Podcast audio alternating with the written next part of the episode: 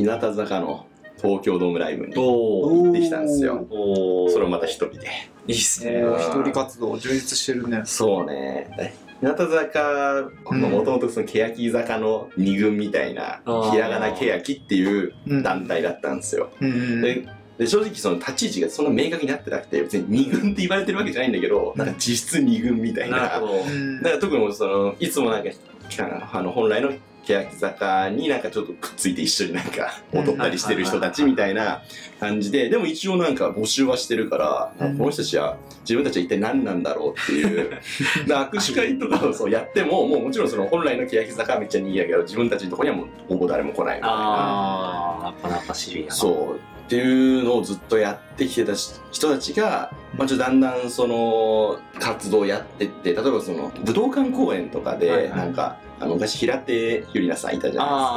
はいはい。彼女がなんか怪我しちゃったかなんかへでーその本来その欅本来の欅がやるところを急遽そのひらがな欅で3 3日間やってくださいみたいなのがあった時にこう無事うまく成功ねさせたりとか。そうそう、チャンスをこうね、ものにしてきていくうちうちに、まあ、ちゃんとそっちとしても人気が出てきて、で、とうとう、その日向坂っていうグループで独立したんですよね。ああ、なるほどそれがそのちょうど3年前とかで、で、俺はその時のデビューライブ、そのひらがな欅としての終わり、日向坂としてのスタートっていうライブにも、まあ、一人で行って、その時もちょっと泣いてたんですけど、そうそれからそれ以来そのデビューの時期に毎年その何誕生日祭みたいなライブをやってて、で今回がその3回目の誕生日祭みたいなライブだったんですよね。はいはいはいはい。そのいつかその東京ドーム公演をやりたいみたいなのがそう夢としてあったんだけど、まあ、それを今回この3回目の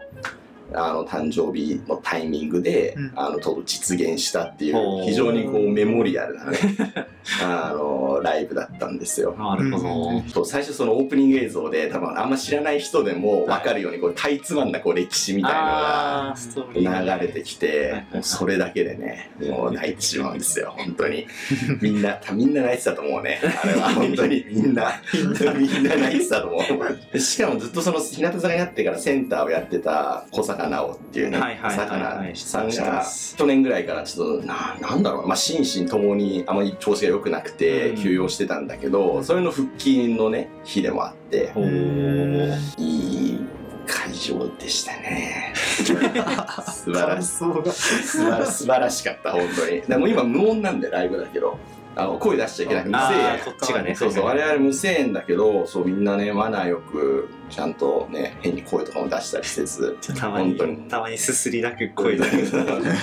拍手をねこう道具として。えー、いいな。握手会とかも行ってるんでしたっけ？握手会行ってないんだよあねー握手会はあんま興味ないです。か興味ないんだよね。ああんまり別に個人と喋りたかったりはしないんーだよね。あーじゃあもうグループとしてのその成果物を見たいって感じそう。でもう見てるだけでいいんだよね。なるほど。接触したい欲がなくて。